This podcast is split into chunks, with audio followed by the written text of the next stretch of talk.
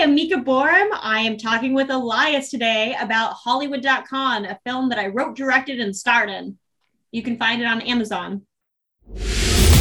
Welcome to another episode of the Man Cave Chronicles. Welcome to the party, pal. You're my boy, Blue. Yo, Adrian, Adrian. A podcast with interviews of amazing guests from the world of pop culture, Oh yeah. TV, Nice. movies, Oh, I love the movies. comedy, and more. From deep inside the Man Cave, your host, Elias. Mika, welcome to the cave. Thank you. I uh, I feel welcome. What's uh how are you enjoying this uh beautiful day? Well, It's well first of all, nice. is it beautiful where you're at? I'm currently in California, and uh, it is living up to the sunny California thing. Today, it has not recently. It's been cold recently, and by cold I mean about 60 degrees. But finally, we're up into that nice hot weather that I like. I like that. I like 70 and above. 80s is go. good for me. So yeah, so the listeners and the viewers, you know, they've seen you growing up in TV and movies, you know, uh some of the projects you've done was like riding with the cars with boys, Blue Crush, Dawson's Creek, The Patriot, now directorial debut. You've had an exciting career. Thank you so much. Yeah, uh, you know, child labor. I started at seven, which uh, Wow. was pretty awesome, and then went on, and I've um, done over forty different movies and, and television shows, and then more recently thought that um, I would uh, progress beyond like the short films that I had directed and do Mm. this directorial debut, uh, which is a fun, quirky, independent movie um, that's uh, comedic, adventurous, and I wrote it, directed, Wow. starred in it, cast it, produced it. Yeah, yeah, I can't I can't wait till we dive into that. Yeah, that's gonna be. I got some. I got some questions for you on that. But uh, you said you started at you started at seven years old. I did. I did. I started at seven. And um, it was fun. The first movie I did was this Robert Redford movie. It was produced by him called Education of Little Tree, and we filmed in Montreal.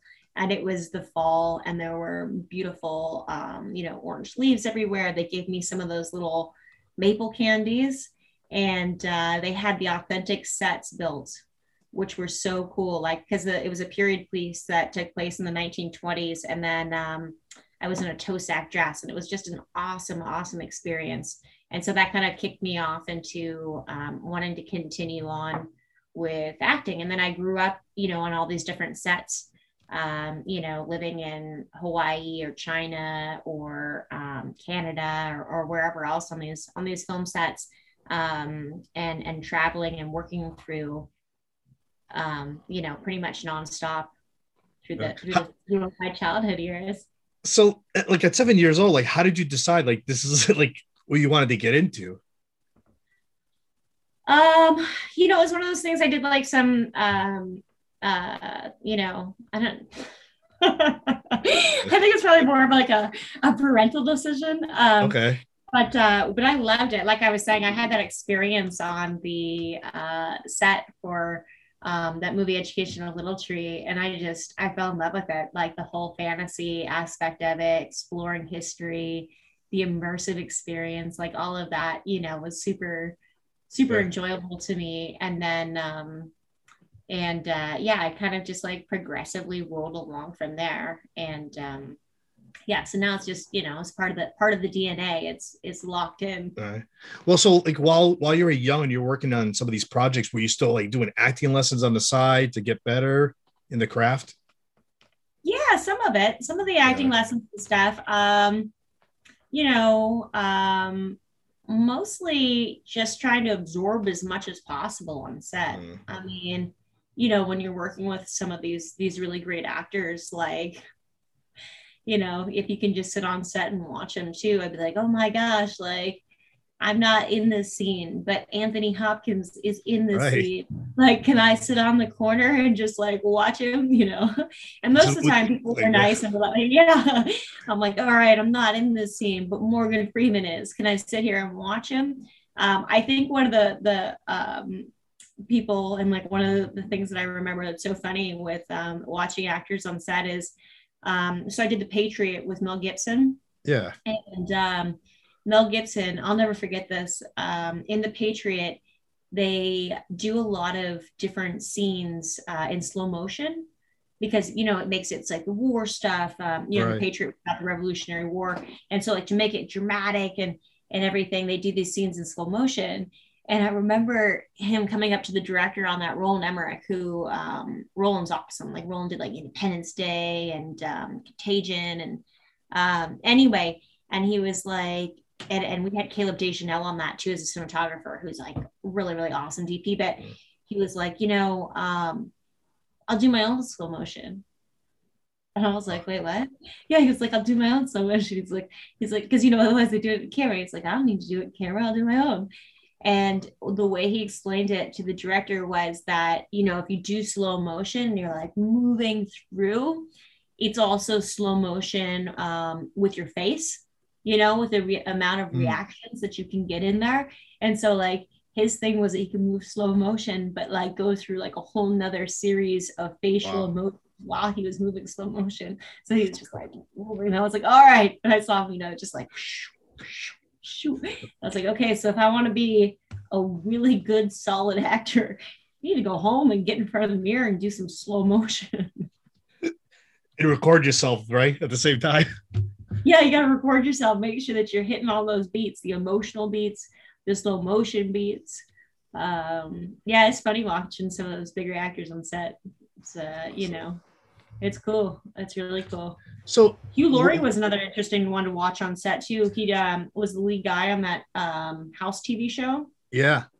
Yeah, so like you know when you um, watch the show, the way that he speaks comes off so eloquently that you would never. Um, I don't know. It doesn't even seem like he's rolling through that much dialogue. But when you're looking at the actual scripts for the show House, oh my gosh, his dialogue is like one page long, two pages long, and it's you know the medical terms, the technical terms, and he also is speaking with an American accent on the show. So it's like, Yeah, yeah. guy's like, I'm like, I'm like, this guy's a genius. What's going on here? And gi- I those give- shows too. Yeah, it's like a 12 hour day, you know, 10, 12 hour day, sometimes 14 hour day show. So I'm like, when does this man have time to go home and and, and memorize this stuff? Like, Yeah, like, I give you guys a lot of credit. I don't know how you how you could do it with all like you know like you like you mentioned the long scripts and like you said the dialogue, even like some of those medical words. Like I don't, I can't pronounce half those words. right? Get in there.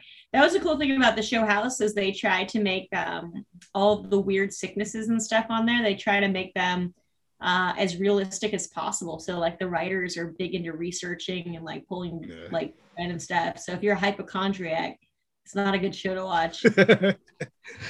or you mean like when you're when you're not feeling well, and you go on Google just to start googling something, right? yeah, exactly. Google's like, oh, that headache. Yeah, it looks like you're gonna die tomorrow. So like Dr. Google's the worst. right, right. So how did you decide? Like, okay, like you've done the acting, but you still act, but at the same time, you now you want to start directing, you want to start writing, casting. What made you decide to get into that part? Um, you know, I think um, I think directing is a natural progression from acting because acting is, you know, if you have a if you have a whole puzzle, uh, acting is like a smaller puzzle piece, Mm. and so um, yeah, I think it's like a natural progression because the longer that you're, you know, acting and stuff, you're like, oh, like that would be a great film, or oh, this person's story is so interesting. Um, you know, and so I think the idea of like tossing around developing projects, you know, starts to become, you know, more and more of a conversation. And um you know with the directing like you're you're making a lot of decisions. It's a lot more responsibility which is cool. Um and it's a lot more hours because like as an actor you know sometimes you just show up and you do one scene for the day or you show up and you've only got like you know two scenes. I mean sometimes if you're a lead you're in all of it but the director is really there you know from first scene in the morning till first scene at night. And then sometimes they go home and even watch like the footage that was shot to make sure that like nothing needs to be reshot and like so it's really it's a lot more um it's a lot more labor intensive um in that way. But um like for this project i just thought it would be so fun to um you know move in that direction. And then hollywood.con specifically is like quirky and wacky. And so we had a really great time with it. Um since my background is in acting i was like I want to do a project that has a lot of awesome actors in it and have like the experience and the collaboration of working with them. So I specifically like reached out to friends that I had worked with in the past on other films. Yeah. And so got all these like really great working actors. And um, you know they were they were pumped to come on and support for my directorial debut. They were but i also lured them over because i was like all right like what you know what do you get to like what don't you get to play? What do you typecast as? And so uh, you know tom arnold's in this tom arnold plays uh, jade the the drug cartel the drug lord down in mexico so yeah. yeah so he's all excited to do that and uh, which is so funny because you know, he's got a new show out right now. It's a docu series on uh, Discovery Plus that um, his sister's on, and she's the meth queen of Iowa. So it's like the two of them are taking over all the Americas with their drug kingdom. Um, but yeah, so we got like him on there. My buddy Devin.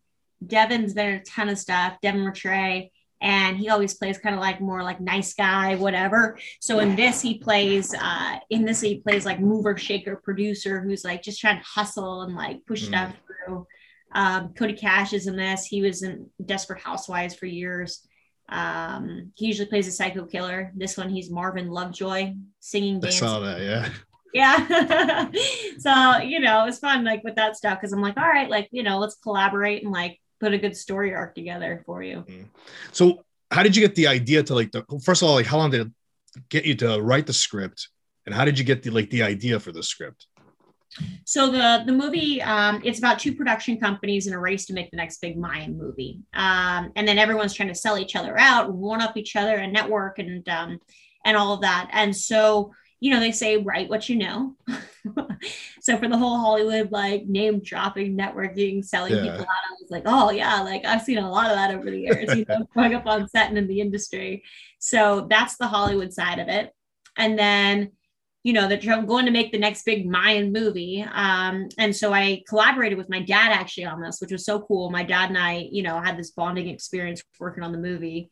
Um, he had never been in a movie before, so he threw him in put him in a fat suit. Uh, but anyway, so for for the other part of it, um, there's Latin America, there's Enchanted Jade, and um, he knows about all of that because he's a gemologist. He works with gemstones, mostly in Latin America, and so we combined the two worlds together, um, which was really fun because I felt like as we were putting the script together. Um, there's like enough stuff that's grounded in realism that if anybody's a gemologist or anybody's like an actor, like whatever, you know, people will find like really true like tidbits that they can connect with. But um, yeah, so we started developing the script. Um, so my story, my dad's story, and then putting together the cast and then getting the actors to like I was saying, like, you know, because I knew I wanted these specific people. So like figuring out yeah. like what was fun for them to do.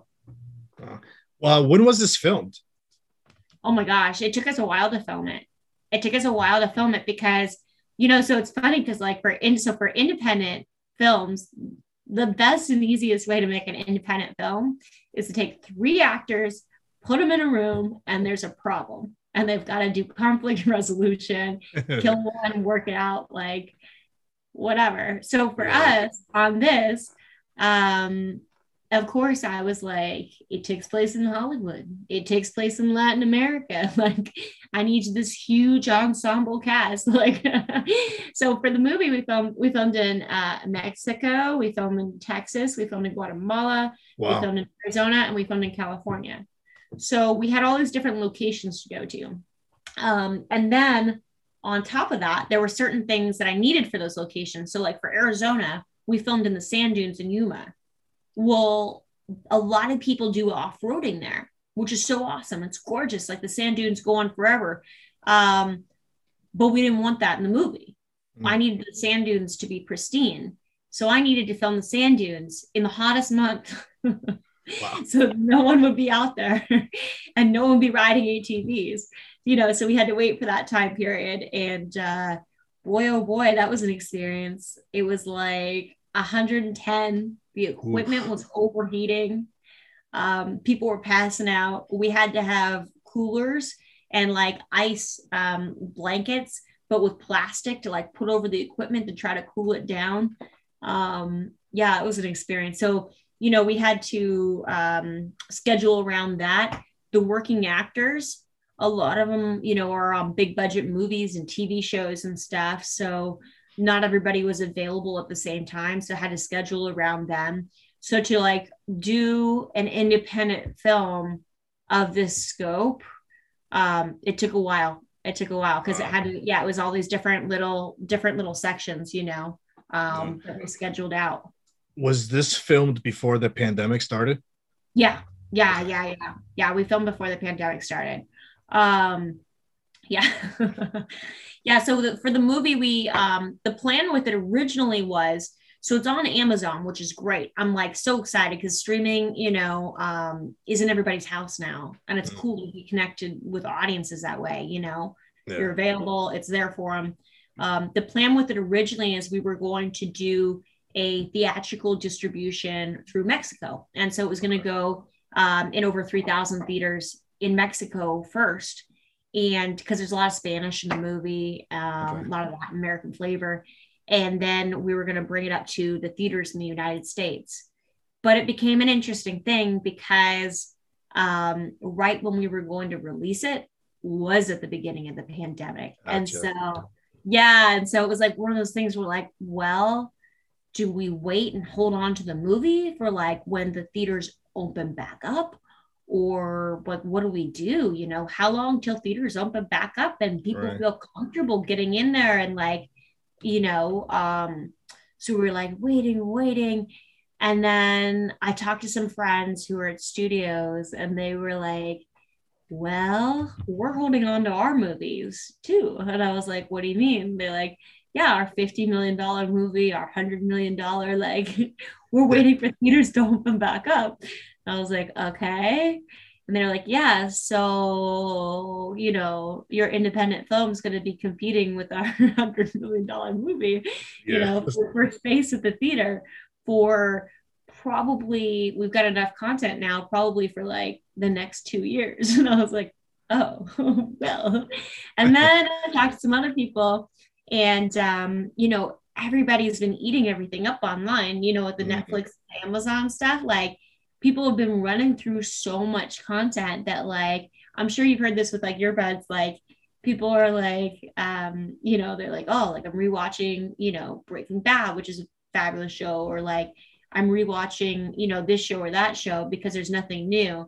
And so um yeah it just became a really good time to release stuff on streaming um especially with amazon. Amazon's great um because people are hungry for for new content for new new stuff you know how did you decide on Amazon? Did you pitch it first to everybody else, or it was one of those things where you had like a relationship with Amazon already?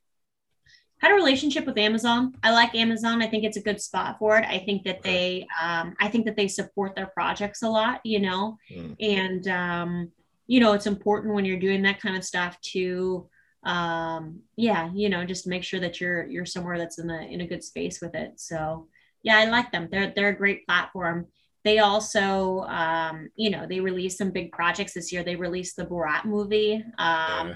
you know and so um, coming to america was another one yeah yeah i mean and uh I mean, Amazon's taken over, right? right. It's either them or Netflix. TikTok, right? They've got. they uh, so, what was it? There was something that just came through. Uh, someone sent me today. I think um, Amazon just bought MGM for nine billion. I, I, was reading about it for a few days now. Is it final? Did it get finalized? I think it's finalized. There might still there might still be something on it, but I, I think that uh, you know That's I think insane. it's fair. Insane. Now they didn't buy they didn't buy Hollywood.con for nine billion, but yeah. we wouldn't be here. We, we wouldn't be here talking right now if they bought it for nine billion. um, I'm still working on the deal, you know. Yeah. These numbers on it. And after people watch your show and you promote it, right? I can go that's, back on my deal and be like, right. give me some back end. Nine, that's right. Nine billion, nine bill. bill.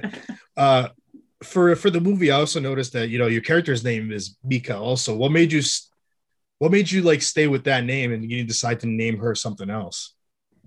Um, I mean, the movie's quirky. yeah.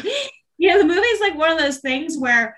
So I, I have this big thing with independent film. I think that um, I think that independent film has a different spirit to it and it lends you to like be able to take risks, throw in weird stuff, adjust the script to fit in different things. And um, so that was like one of, you know, one of the quirky things that we added in there.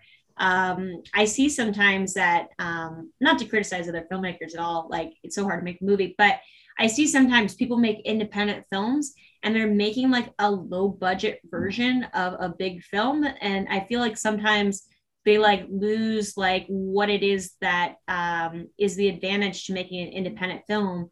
And that's that you can do uh, quirky stuff and push the envelope. And I feel like that's what audiences who are going to watch independent movies are looking for. They're looking for like, okay, like, no, this isn't a studio film. So like, I want to see something weird, like give me, give me weird. And so, um, yeah, so calling the character that, you know, made sense. Um, also, you know, we call my dad in it Ben.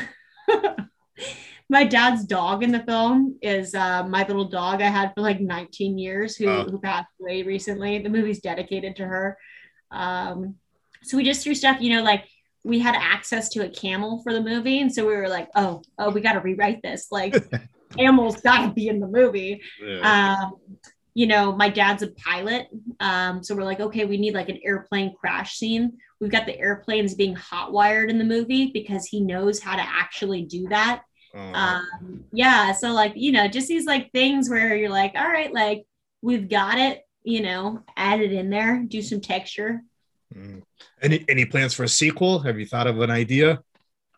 You know, people have asked about that. People have asked about that. And I've thought that like um I actually thought a couple of things. One is there's so many odd characters in this. I feel like you could go with like different groups in different directions because everybody's, you know, in their own world selling stuff out. Um, but then I also thought it would be really fun to take the because it's Hollywood.con and the con stands for con artists. So I thought it'd be really fun to like go to a different area that's not Hollywood and like what's like another con artist scheme that's happening somewhere else. Um, I think the idea of like comedy where people are trying to like one up each other and sell each other out, like and like do backdoor deals, like I don't know. To me, I've always kind of enjoyed that satire. So yeah, I, I was thinking like, mm-hmm, like I was thinking you could do that like um, what is that like? Where is that where people have all their offshore money? Oh yeah, yeah, yeah. Like uh, I forget what it's called, but yeah, they, it's on an island usually offshore. Yeah, where they're hiding it. Yeah, yeah. so like something like with that, or like I don't know, somewhere like um, you know, um, like where people were doing more like the Ponzi schemes with like the, you know, like on the East Coast, like yeah. like or the stock know, market. yeah, yeah, like the stock market, do a con yeah. there. That's awesome. Or um, I don't know. There's so many different um or like people do con stuff with like charities, you know, which I guess oh, maybe yeah. that might that one might be sad to watch though. right, yeah, because a lot of people fall for that too. Or you can do like those ones where uh, what do you what's those phone calls that you get for your credit card or your like Apple is act you know like uh, hacked or something? They want you to go buy a gift card to pay. Yeah, yeah, exactly, exactly. Um, yeah, I mean, you could go further into like the actor stuff. It was funny. They have, um, you know, there's a big business where people want to do. There's a little girl that I know, um, that's my bud, who like called me and she was like, they want me to pay, you know, three thousand dollars to to do my headshots and get me on an audition, like, and then I got to pay seventy five dollars a week for the next two years. And all no, no, no. there you go. Um, yeah. So, uh, for uh, one more time, uh, tell the listeners and the viewers where they can find the movie and how can they find you on uh, social media. So the latest movie is hollywood.con um, it's really fun. It's goofy. You'll have a good time. Nothing political nothing religious no sex no violence just quirky characters. Uh, hollywood.con it's on amazon. And then for me find me. I'm on all social media platforms just under my name which is mika boorem uh, m-i-k-a b-o-o-r-e-m mika this is great. Uh, thank you for coming on the show. Thank you so much. Thanks